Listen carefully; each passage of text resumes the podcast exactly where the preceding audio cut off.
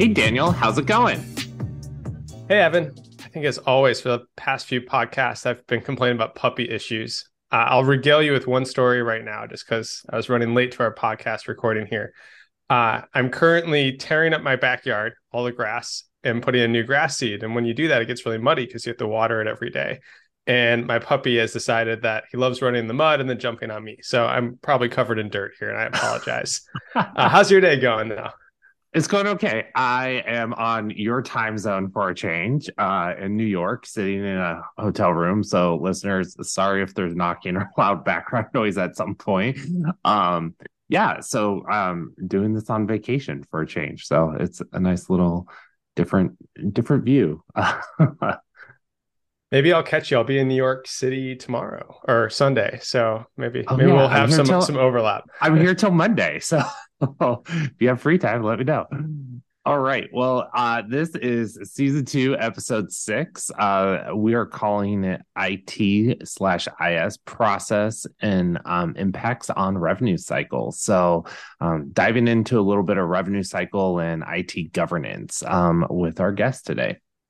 Cool. Well, we can jump right in. I'm excited for this one. I think this probably plays what I do in my day today. So, uh, but I'll go ahead and introduce our first guest uh, with a background in healthcare IT consulting um, with a focus on referrals and the Tapestry Epic application. So I think this might be our first Tapestry uh, person on the call, which is fun. Mm-hmm. And a master's in information and a specialty in human computer interaction.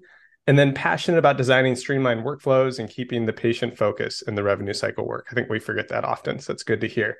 Um, and then currently, uh, the manager of referral and eligibility revenue cycle systems and services. Welcome, Allison. Thanks for joining us here. Hey, thank you for having me. All right. Well, I get to introduce our second guest, who's uh, not an uncommon guest, a reoccur. Where this kind of been fun. We're starting to get reoccurring guests now. So um, on podcasts. Uh, she's our uh, director of growth and development here at Wilshire. Uh, she has over uh, 30 years of experience in revenue cycle, primarily focusing on that front end uh, in that front end space. Um, currently uh, filling in in an interim role and partnering with Allison on a more frequent basis. So we thought it would be nice to invite Patty to join in on the conversation. So welcome back, Patty. All right. Thanks. Thanks for having us. We're excited to be here. All right. Well, in today's topic, we um, thought we would start off by uh, getting both Allison, yours and Daniel's thoughts on the current and past uh, uh IS leadership on, uh, you know, being past leaders in IS. Kind of where do you guys see um, insourcing uh, for your own support versus outsourcing to a business partner? And how does that kind of been playing in in that's one of the hot topics right now. We're seeing a lot of that insource versus outsource conversation not only in the revenue cycle where operations where patty and i constantly are living but now we're starting to see it more on the it side. I can start us out. I have less experience with this um, but i do have a little bit.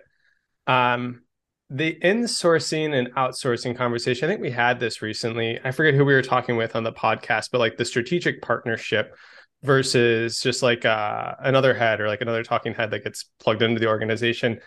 I have found that it's really hard to get someone who knows your organization in and out and really understand like what it is that you do day to day.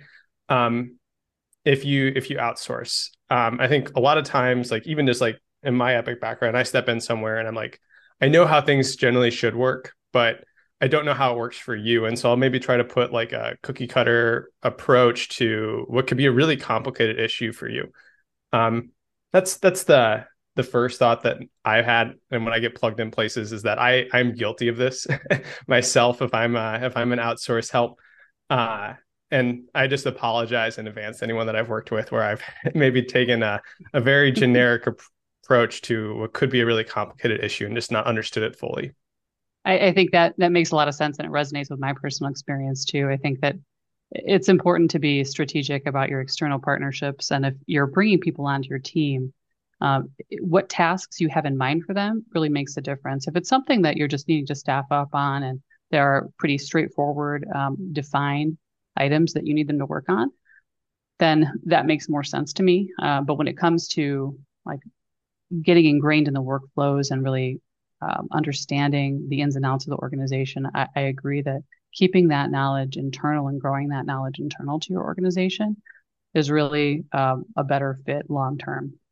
And honestly, from a revenue cycle perspective, um, we just need a partner that will become part of the team. You know, collaborate and and is aligned with us. Whether you're insourced or outsourced, it, it's not that big of a deal. But um, we just need a collaborate collaborating partner. You know, I find it interesting in that regards because when I look at it from a perspective uh, with a couple of the clients that we've been partnering with, we've actually have said, "Hey, bring us in, and we'll do your routine day to day operations while you start to grow your teams and start to mm-hmm. develop their skill sets." Which is a little unique in that sense of like, "Hey, let uh, you know do that growth." But what we found is ninety percent of the time, our team gets pulled in to actually help with that development process too, of like training somebody on how to do the work, develop a workflow, or do that. So, um, it, I think it's a good opportunity when you know health systems are looking at how do they partner with outsourced with you know an outsourced business partner versus just saying hey let's insource it and try to grow it is is leverage leverage those look for those individuals who can understand or already understand the workflows out there that mm-hmm. broadly from different uh, from different uh, clientele and then bring in those different aspects to say hey you could do it this way you could do it that way i'm here to just give you that advisory component of of it versus do the work while your team teach it learns to physically do that aspect of the work and and then the background. And i think patty's absolutely right. Like as a operational person you know trying to figure out like what makes the most sense um, we just want a partner who can actually jump in and do it right? Like we're not we don't care how it gets done. We just want it to get done. And that that sucks. But but i think at the same time it also is beneficial for us on an operational basis, you know, to to think about our counters on those on the healthcare on the IT side of healthcare to say, wait, wait, wait, they could be developing somebody, they could be bringing in somebody from the outside who doesn't understand our organization because they don't have that skill set. So I think taking all of that into consideration and being open about that helps helps kind of pave that way. Um, sticking with kind of the hot topic on just sourcing of of positions and things of that nature, what are you guys starting to see across to, across the industry of people trying to find those special skill sets, or what are the lacking skill sets out there in kind of that IT or even uh, Patty, even in the operational space where you know we're seeing more and more people having to venture out to business partners to to start off um, new process improvement flows and things of that nature. Well, it's interesting. You know, um, I want to say 10 years ago, you know, it was very siloed. You had the op- the operational revenue cycle folks, and then you had your IT folks, and they're very different. Um, and today, it seems like you've got to have some of that revenue cycle knowledge embedded in the IT folks. You know, they they're not just IT folks anymore. They they they really understand um, the end game. They know what we're talking about, and and especially at Stanford, um, it, it's interesting when I go into conversations with with my IT folks there. They know what I'm talking about. They understand the the work at hand and and what needs to happen, and and so having that revenue cycle knowledge is key to to to you know getting things done. I think, and and I think I think the longer we go, the, the more that's going to be really embedded in that IT group is that they're really going to have to have that knowledge. I, I agree with that. And I think that having uh, a diverse background of experiences for the IT uh, uh, folks that work on teams as well is very useful. So, reaching out to other organizations, reaching out to uh, the Epic resources that we have, and just asking others who we have networked to in the industry what their experiences are. I think that's something that can make us stronger as analysts and can make us uh, you know have a better um, experience with the the organizations that we work with. Uh, you know we've got a lot of good experience from the consultants in our team but also we've had a our, our um, fte population has had the same kind of collaborative approach. So I, I think that i really value that in um, the people that i've worked with. Something at my last organization that i that i was working at all my analysts had to have an operational background. So we did our first line of hiring from our operational staff into the IT world, which I thought was really unique. So everybody came in with having done over it was like over eight years that they were looking for of like operational experience, whether I was I was like a contract writer or I was a claims manager, some some sort of operational background, and then you learn the IT. I've never seen that elsewhere. I'm sure it exists elsewhere, um, but it's interesting looking at the perspective for me. Like I come from a world of I learned IT and then I learned operational workflows, but the the flip side of somebody having to have mm-hmm. started in operations and then how they look at IT was just like a new world for me. To seeing just like the the different things that p- pop out to them at first. Um, and a little different than insourcing outsourcing, but like if you can insource from your operational staff for the IT world, just a little plug. I thought that was a really unique spin on finding really unique talent. One other story, just to add here real quick. I'm working on a reporting project, and reporting is very holistic. I'm working across all areas of your EMR. So I might be pulling clinical data, I might be pulling revenue cycle data, appointment data, and it's really difficult for a reporting person to know how everything works. Like, how am I supposed to know how orders are dropped to how that creates a visit to the charges that come across in the end? And it's really, really difficult where you have report writers pulling inaccurate data or not knowing how to write a report correctly because they just don't know the overall flow. Um, having somebody who's like kind of lived that day to day is able to pick that up and kind of piece out the um, where where things might go wrong or how data should flow together and that talent is just so good to have in an organization I think, Jen, you're right. I think we're seeing a lot more, uh, uh, especially in the younger generation of workers, uh, workforce members, starting to want to say, "Hey, I got my start in operations. Now I want to convert over and become an IT analyst, and you know, be able to support." I think one of the caveats with that is I, I love it. I, I, actually have uh, you know helped promote several of my former uh, supervisors actually over into becoming a senior IT analyst and doing that we have what I would recommend for those individuals who make that change is remember yes, you have operational background and knowledge, but you still have to rely on operations who makes the final operational decision and they know what is you know a payer needing what's the payer policy and that. Um I, I i my personal experiences is i've had you know people leave operations and go over to it and then be in IT for several years. And then they're still telling you how to do your operations, which I want them to advise me absolutely how the system's going to work and how is that going to happen. But my team needs to know the payer policy, not the IT analyst. that the and my team needs to know how you know uh, they want the referral to present to the patient um, and be able to share that with the IT analyst. This is what my end. This is what my end product I need is. Help me get to that end product, or here's my problem. Help me find that solution. Um, I think that's really important for operations to present a problem and allow their IT teams to help develop what those solutions are. But at the same time, operations needs to set up the T to say, hey, this is the regulatory requirement, this is the payer requirement, this is what this is, this is how I need it to re- uh, reflect, versus IT saying, well, you know, for that payer, you need to do blah, blah, blah. Well, that might not be the case anymore. So it might have changed. Policies are constantly changing on a weekly, monthly basis. And that's where I operations needs to be advising IT in that realm versus IT who came from operations saying, well, you know, this is how this is what this payer wanted. Well, that's what they wanted five years ago. That's not what they want today. So I've seen a lot of that. Like when we talk about going back to uh, season one episode, you know, our first episode of um uh where we had kind of a smackdown between Gretchen and Mark, it really became where did operations and IT not speak and where weren't they collaborating? And as we're starting to see more and more of our clients and, and partners start to organize, you know, collaborate and do that operationally, I think that's where struggle still is, especially when people have come from operations and now are in IT. They forget they're not no they're no longer it's not that they're not an expert but they're probably an intermediate now in operations versus the expert level in operations around certain requirements and things of that nature.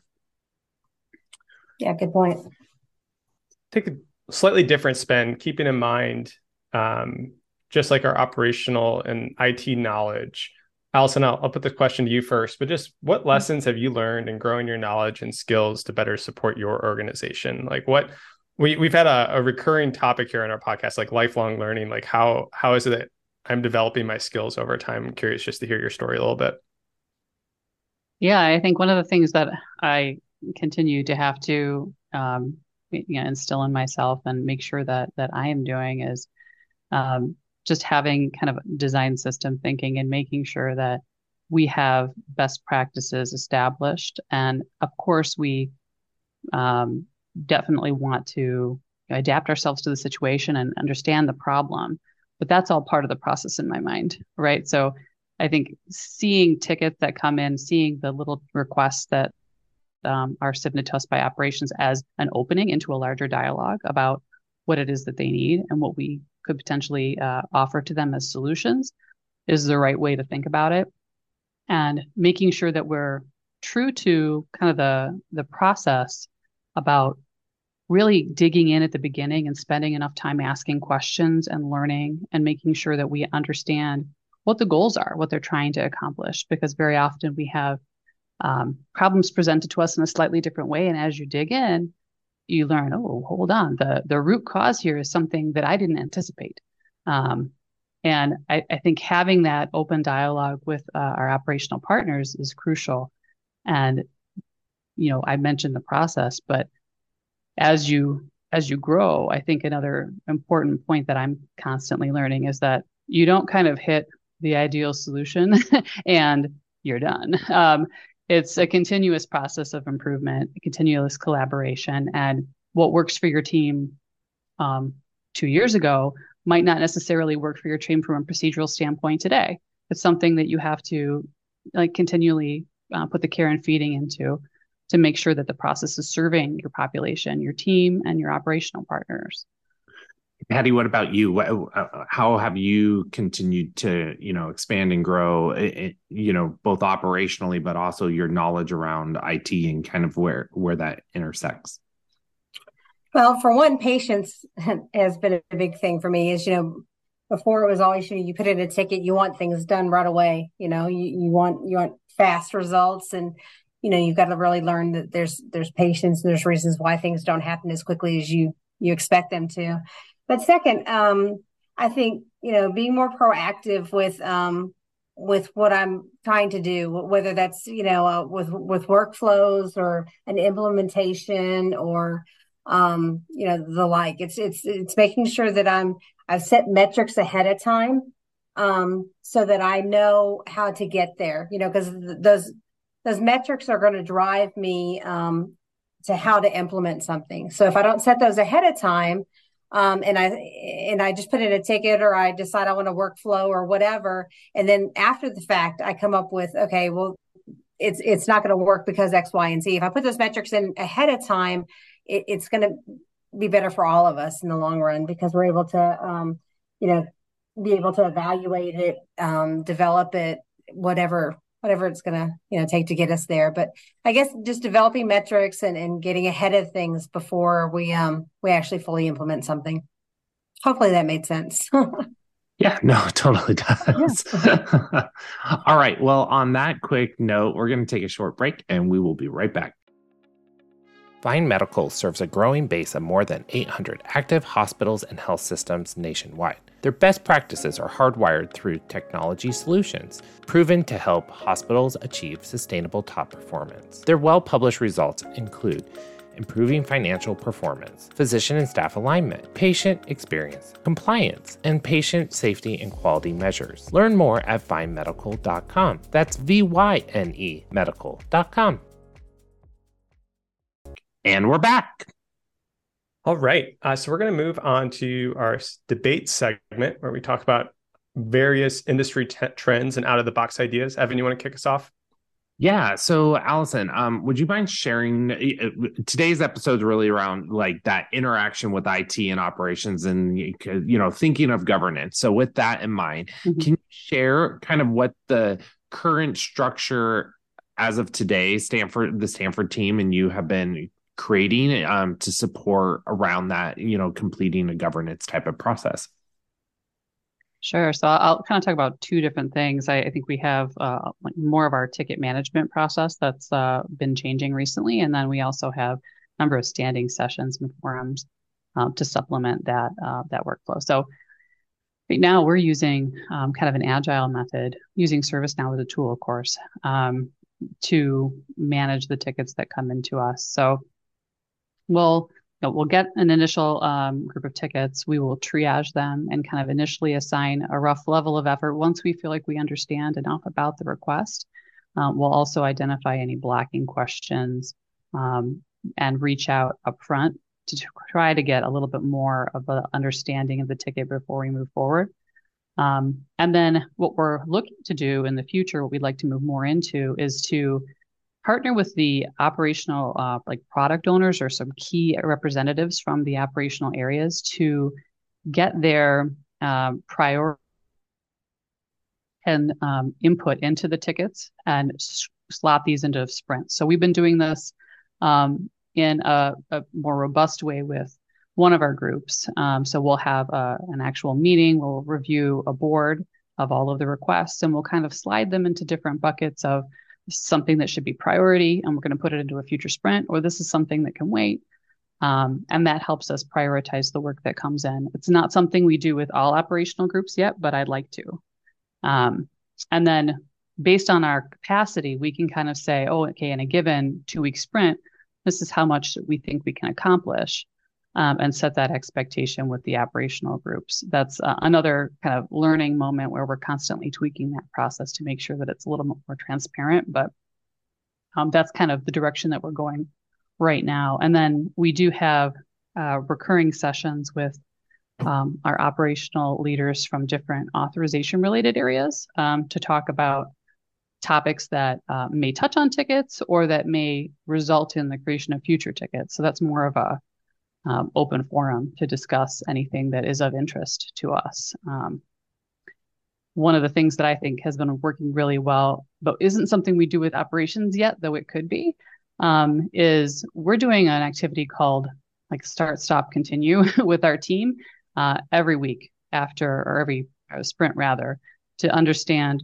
okay, this time around, this two week run where we tried to finish these uh, particular requests, what worked for us, what didn't work for us, what should we change, to do a little bit of self evaluation and bake that into the process. I think it's it's been really positive uh, from a team perspective, but I think that kind of like step back, how are we doing on a periodic basis is good, regardless of who you do that with. so I think that um, that's really been helpful for our team. Evan, you're on mute if you're trying to talk here. Yeah, I am. There I go. so definitely entering that PDCA type of eh, implement, you know, process of standard workflow improvement. Hey, before you jump into the next portion, you know, this concept of a sprint, um, it could mm-hmm. be new to some of our listeners. Can you explain what a sprint is in the eyes of uh, in the eyes of Stanford IT? Sure, sure. So we're, we're using a sprint to kind of basically use as a unit of, of work. It's a two week run of time during which we have uh, established which items that we're going to work on. And we'll spend that two week run working on those items and getting them through the process of from like a request all the way to implementation and production. Um, so usually that involves like the usual change control processes and all that. Um, but it allows us to say, measure our work basically in those sprint, um, our known work, I should say, in those uh, sprint buckets. So we can say, last time, how many did we do? Um, in the future sprint, how many we do? And we try to accelerate the pace of um, the change that we're able to make. Um, sprint velocity, I guess people, you may hear people say uh, that term, but that's really what we're trying to focus on is getting through more by using that two week check in and making sure we have markers too um, hold ourselves accountable.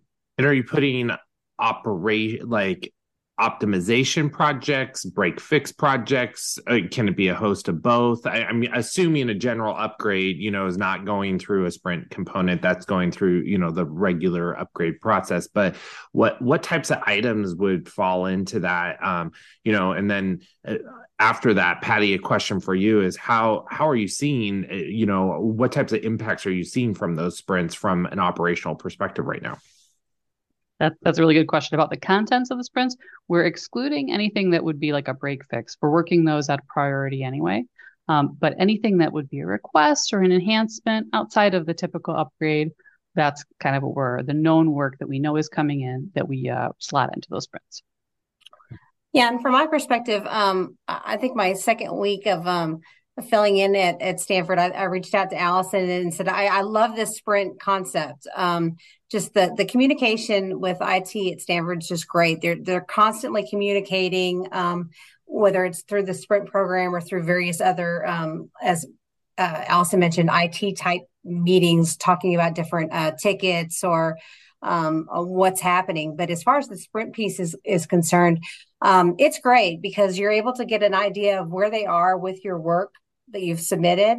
Um, and uh, recently, I've I've asked um, Allison to okay, can we tweak it a little bit more where I can understand whether it's got a, a ticket has a direct impact to either productivity or patient experience. So then it's not only just a priority ticket. Now there's a a second priority that's attached to it as well because I want to know okay, is this um, affecting productivity and it's not in the sprint this this two weeks but it's in next two weeks so that then i can talk to my executives to say hey it's impacting productivity and it's going to be worked on within a, a certain time frame. Um, but it's, it's been extremely helpful in communication um, in, in allowing me to communicate back to my team as far as when something is going to be fixed in a work queue or when uh, something is going to be implemented that they've been waiting for. So it, it, it's great communication I have a I have two and, questions. Oh, go ahead before I ask my. Question. I was just going to say, as uh, as Patty mentioned, we do have kind of standing sessions baked in as part of this process too, at least with uh, a couple of our key operational areas, and that's kind of helped facilitate any of those questions that we may have coming up about the status of things.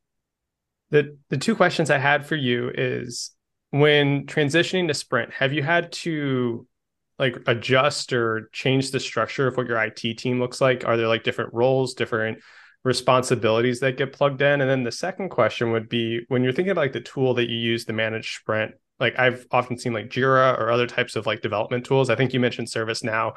Like what types mm-hmm. of uh what were you looking at when it came to tool and what like have you struggled with or really benefited from uh, with the tool that you're using? Yeah, no, both good questions. I think when we first implemented this process, um, there was a little bit of adjustment to the team's process flow. I think they had been used to, um, you know, taking tickets as they come in. Um, and then we would each maintain a rather large backlog of tickets as we worked down in our individual piles, if, as it were. Um, and then with the, the new sprint model, we're prioritizing first, adding them to a sprint, and then leaving them unassigned until someone picks them up in the sprint. So we can really see what's being actively worked versus what is not yet um, on someone's plate. And uh, the other question you mentioned about the tool um, for ServiceNow, I think it's they have a, an agile a module within ServiceNow that we are using, and that has been helpful. Um, there are obviously some um, improvements that we'd like to make with that, and we've been working with our uh, internal technical teams to uh, see about those. But I think the biggest change that I would be interested in seeing is really to get our operational partners um, security and the ability to be right with us um, in that tool uh, so that they can see their own backlog in the way that we would see it. And we don't have to maintain separate boards that we would review with them. We can see the same thing, mark the same thing, and they could rank them right there, um, either with us or independently, and we would see the results. I was going to ask that in in your current world, how are you guys taking the items and saying, okay, here's what the ranking is, and here's where it falls operationally, plus with staffing metrics and needing to then say, yep, this falls next in line for that sprint. Can you walk can you walk us through kind of how how you're doing that on an IT perspective, and then Patty, how are you providing that you know operational feedback directly? Because it sounds it sounds like right, Allison. Mostly, this is where you guys have started doing this newer workflow is more in the um, front end patient access, financial clearance realm, and in you know hopes and efforts to expand it throughout other areas of revenue cycle and operations, uh, you know non revenue cycle operations as well. But it, it, I, I'm guessing you know you're currently doing your own PDCA, what's working well, what's not, how do we modify this to be able to roll it out to the next, you know, the next clinical or operational area for support. But kind of understanding how do you guys rank those tickets and how do you how do you say what is our resourcing around this to even say it qualifies for a sprint versus, you know what, this is a bigger project that we're not going to be able to do in that shorter blitz type of deal. I, I, think that's definitely an area of improvement for us um, because right now we we we have the standing meetings with our few key operational areas, and we'll go through at that meeting and identify the ones that we think are priority. We'll mark those as priority, and those are the candidates that will get pulled into the next sprint. Um, there are situations where we have pulled in, you know, too many priority tickets, and we do need to carry them over from sprint to sprint. Um, and depending on the level of effort that we've assigned, we use a modified Fibonacci sequence just to identify like what's the rough size compared to something totally straightforward and known. Um, and for for situations like that, um, there's a little bit of uh, an understanding that there can be carryover. I think one of the uh, takeaways for me and the areas that I will be looking into for myself is how do we make that more obvious? Those situations where well, we know this is going to be a bigger project and it's definitely going to last us X number of sprints, um, so that we can be upfront with our operational partners about the timeline there and that what that's going to do to the other tickets that we may need to be uh, deprioritizing to get that project finished. Um, that's definitely a work in progress for us, I would say. Yeah, I would I would agree with that. Um, I think that there's times that when we we give the message to to the team that okay it's in this current sprint. The expectation from the group is okay it'll be done at the end of the sprint. There's not that um, eta that's been given that says okay this may take two or three sprints for it to be completed because it is a, a much larger project than maybe the one that they put in the month before. Um, so i think that's something that we still need to develop develop upon. Um, but um, i think that's why I also added the uh, the priority, Evan. The you know, is this impacting productivity or patient satisfaction? Because um, at one point it was just kind of we we got on a call and we looked at um, you know all the tickets and and the group would decide, okay, yep, that's a priority. Nope, that's not a priority. And thankfully we hadn't had any you know heated discussions. You know that one should be you know higher than another. But I knew at some point we are going to get to that point, and and mm-hmm. I needed to make sure that we um, put something you know in place that said okay well does it impact productivity or does it impact patient satisfaction? Because mm-hmm. if it does those two are going to bump us to the top um, and and drive us a, a different direction. But um, so far it's been pretty good yeah, I mean, I, I, think it takes me back to my operational go live days with Epic, where you're ranking things. Is this a regulatory? Is it a patient satisfaction, exactly. patient right. safety, employees? Yep. You know, productivity. What's the financial outcome of the of this implementation? And I think keeping that in mind as you score tickets in general, or even are placing a ticket where it falls in how, how is this expanding from you know the front end? And now let's say you guys are I'm I'm sure knowing Patty in her operational world she's already having to say hey I want to work on this with this other group. And that's not you know financial clearance but it's going to be revenue integrity maybe for you know doing patient estimates or or those components.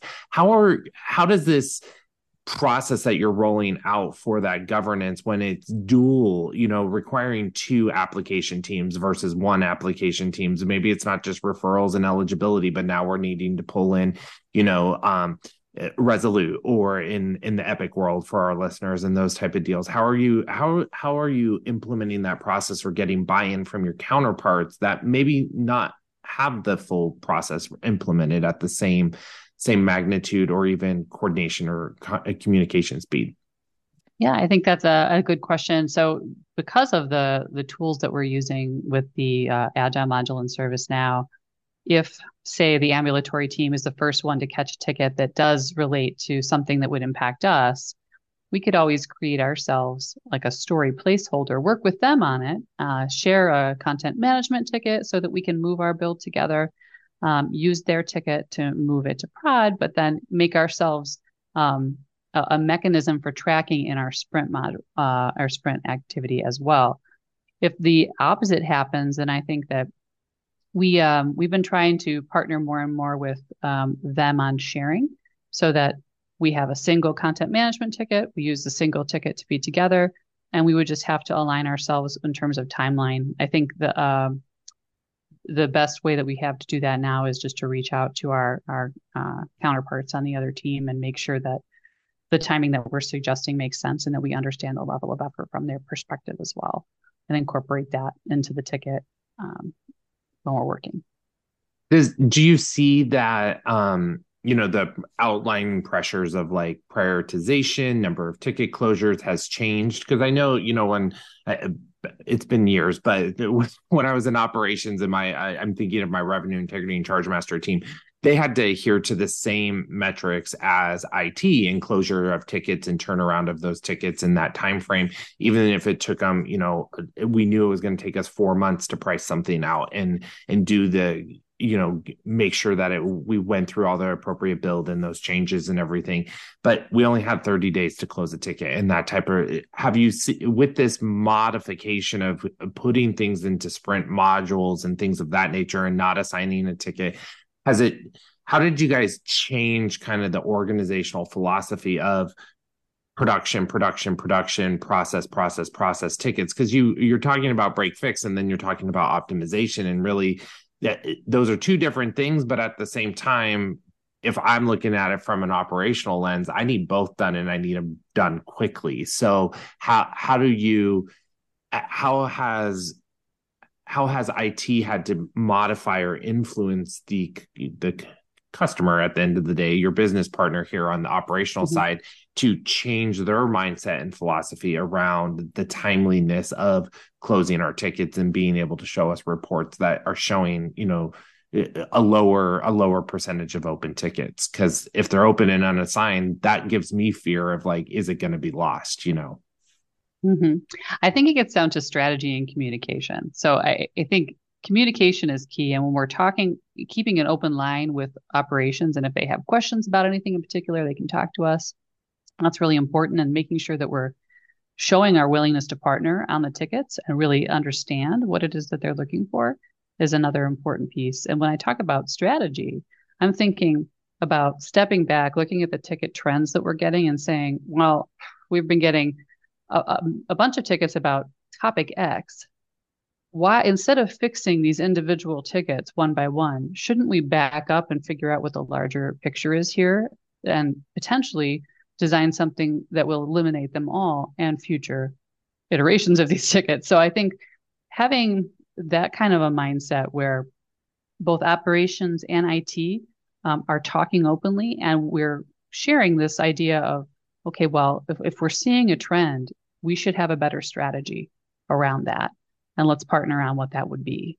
Um, that goes a long way into still ensuring that you have a working relationship and they feel like, yeah, we're making progress. We're doing something valuable, even if it isn't at the like ticket level. It's maybe a little more macro than that.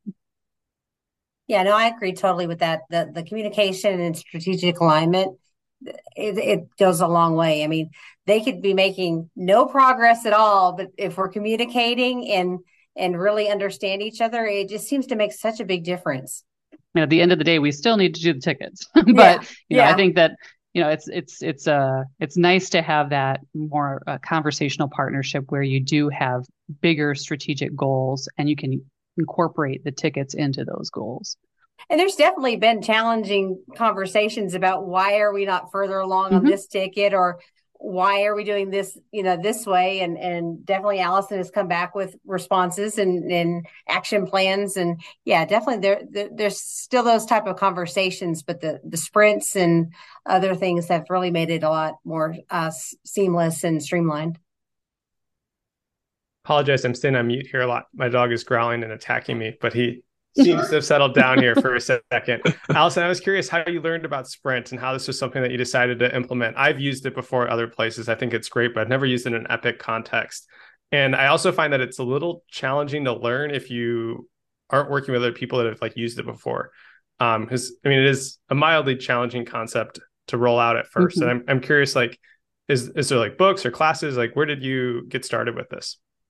Okay, well, total kudos to the team for uh, really jumping in on this and coming up with most of the ideas here. I don't pretend to be the mastermind behind any of this, but I think for me, I was introduced um, in my master's program um, for experience design and as part of the overall design process. Um, so I was familiar with it uh, at a passing level from from that work, but then I think the team uh, has been more and more exposed to it uh, as you know, analysts, I, I feel like we're becoming more in tune with some of the development processes that have existed for a long time. So uh, it's something that the team and multiple teams at Stanford actually have started to investigate. Um, and there was a learning curve for sure when we started uh, going with this process. Just one to get uh, a handle around the the, oper- the change for us of our workflow when originally we were working with these individual backlogs and we're all taking uh, uh, tickets for ourselves and kind of speaking to those to a, um, a mode where maybe we don't have them under our names yet, but we're collectively responsible for these tickets and we're deciding together how we're going to manage them in these two week sprints. So um, it, it, was a transition, especially that uh, that piece about individual ticket ownership to kind of picking them up as we go and as we have time. Um, and we have been doing a little bit more grooming of the tickets in advance, I would say, um, but collectively. So I may go out and ask questions about a particular ticket and then not actually go and do the build. Someone from the team could do that. Um, we've we've kind of been working it in that way. So it, it's been it's been a little bit of a transition, but now I think we've been doing this for a number of months, and we've gotten to a place where we've got a, a better routine down. So we have our, daily huddles, and we will go over um, any blockers that we have, anything that's stopping us from completion of the tickets that are in the sprint. And that'll be our opportunity to talk together about, well, who can help with these blockers? Or we have someone in the group can answer a question, or do we need to um, outreach to others? It, it, kind of gives us that support mechanism um, if you're feeling stuck on a particular thing. And Allison, is everybody participating in it or have you isolated your teams down? You know, I know some IT teams will go, hey, you're on production support, you're on optimization and you're on you know future de- future upgrade type of thing or some teams are like hey everybody's taking a little piece of the pie and the coordination um, and spreading the wealth uh, across uh, how how have you structured your team given you know making these changes so that the operational owners know like hey what, yes product normal routine break fixes are still being taken care of in in the background but you know making sure resource constraint wise like how have you been able to do that? Because we are seeing more and more IT now start to experience what operations has experienced for years as well as you know reduced in reduced number of resources available to do the work no, that makes a lot of sense. I think right now our structure is that we all participate in the the sprint activities, um, and we do have an on call. So there is a person who is on point for any break fixes or tickets that come in during that week. And if uh, in the in the huddles that we do have, if there's anything that needs to be spread around because we got a particular break fix heavy week, we do that reshuffling as a group. Um, but to your point about uh, resourcing, I think that you know it's a I think prioritization and focusing on projects that align with the the strategic goals that operations has goes can go a long way to um, making sure that we're still being productive and feeling focused um, and getting things done, even knowing that we have a backlog. There are other things that will still need to be done after those uh, priorities get through. So prioritization, I think, is super crucial um, to staying above water in that way. Perfect. Well, on that note, we're going to take another short break and we'll be right back. There are thousands of medical offices and facilities across America, each navigating through changing regulations and reimbursement models while striving for positive patient experiences and outcomes.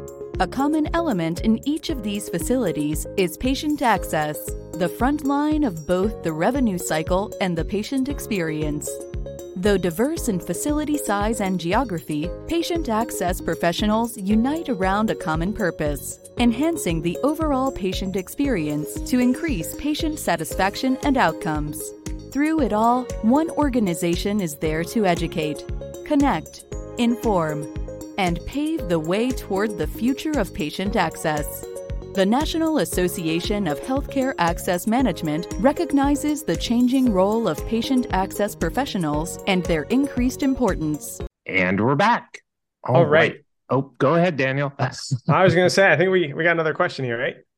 Yeah, a little one. So um, I'm thinking, you know, kind of Wilshire Lab. Uh, the question that we had come in for the Wilshire Lab was around IT governance and structure. So this whole podcast is kind of fitting right in there for us. So um, think Daniel, we just kind of roll everything together.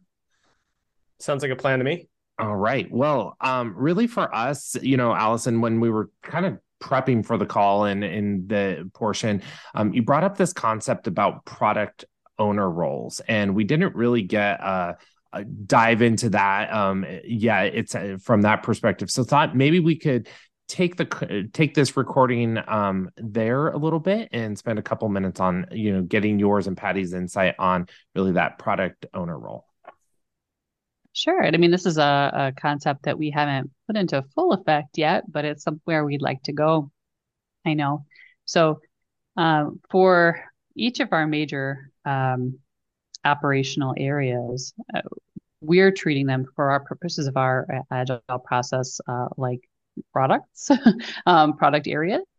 So, uh, the product owner for us would be someone from that operational area who can uh, really speak to the direction that they should be taking, what they'd like to see um, for their area, what the priorities are, why those are the priorities, and if there are any conversations about, "Ooh, I want my ticket to be higher than your ticket," um, that they could help break that tie um, for for our, for our IT, so that we could have a clear um, idea of what priorities would be for that area. Um, like I, I mentioned, we don't have these assigned yet in a formal way.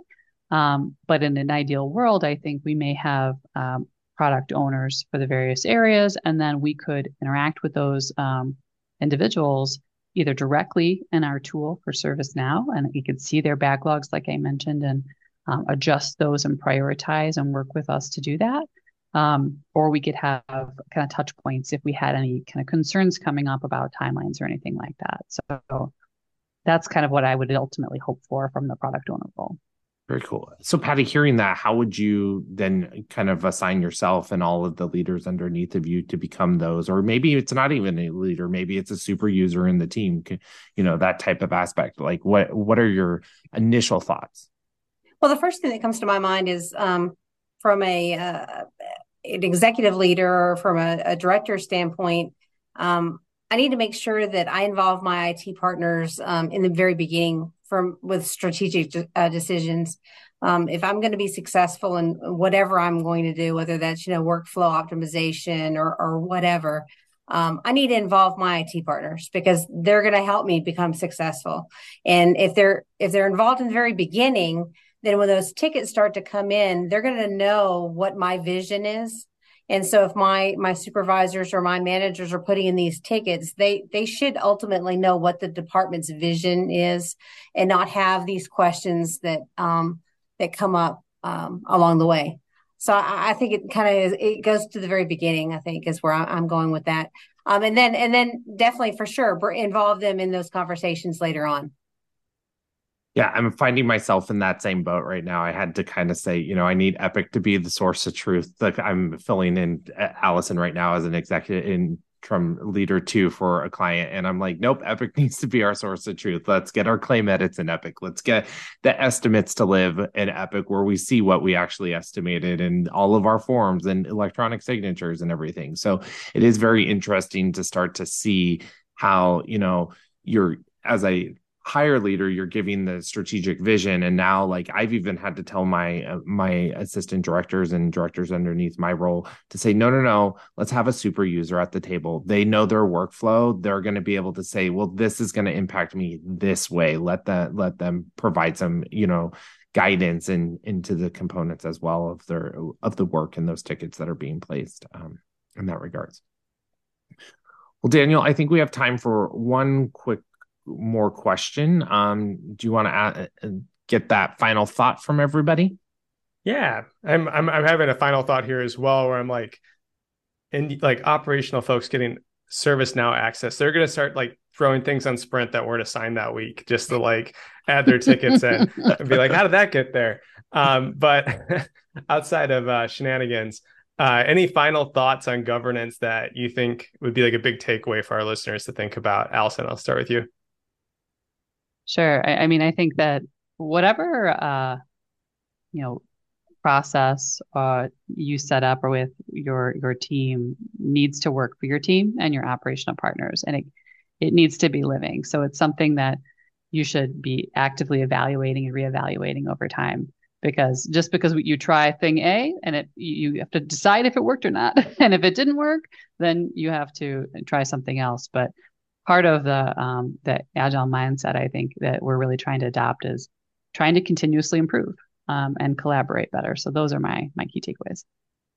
And Patty what about for you? Anything that you think would be like a big governance takeaway just from maybe more operational like seeing how this is all played out?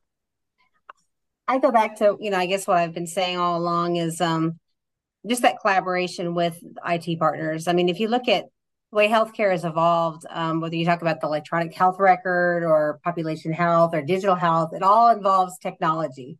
So there's got to be someone at the table that represents, you know, IT.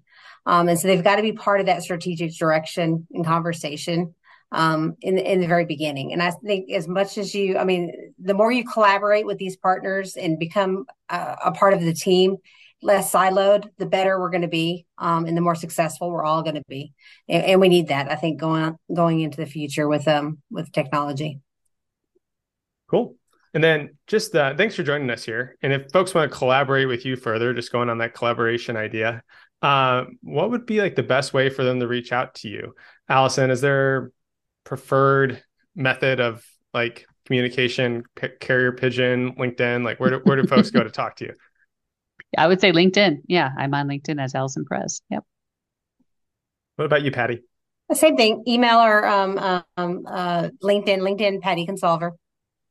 Very fun. Well i think that wraps up our conversation on IT/IS requests and impacts in the revenue cycle. Evan want to take us out yeah. Um, thanks again for joining us. Uh, you can always find Daniel and I on LinkedIn or on the Wilshire website. Um, we would love to hear questions from all of you. So please um, feel free to submit a question. That's it for us today. We'll talk to you all later. Bye bye. If you liked today's episode, continue to join Wilshire Wednesdays. You can follow us on LinkedIn or Twitter at Evan underscore Wilshire. Daniel can be followed at Daniel underscore TWG, Wilshire Group at TWG Health, on Facebook at the Wilshire Group, or on Instagram at Wilshire IT Revcast. Remember, if you prefer to watch, come check us out at the Wilshire IT Revcast YouTube channel. If you have an inquiry, want to share your thoughts, or get additional information on today's episode, email us at Wilshire Podcast at the Wilshire Group the best way to support this podcast is to review, rate, and subscribe. See you next time. Bye bye. The Wilshire IT Revcast is hosted, produced, and engineered by Evan Martin and Daniel Bianchini. It is executive produced by Gretchen Case, Hank Smither, and Spencer Thielman. The Wilshire Group. Experience you can trust, results you can count on.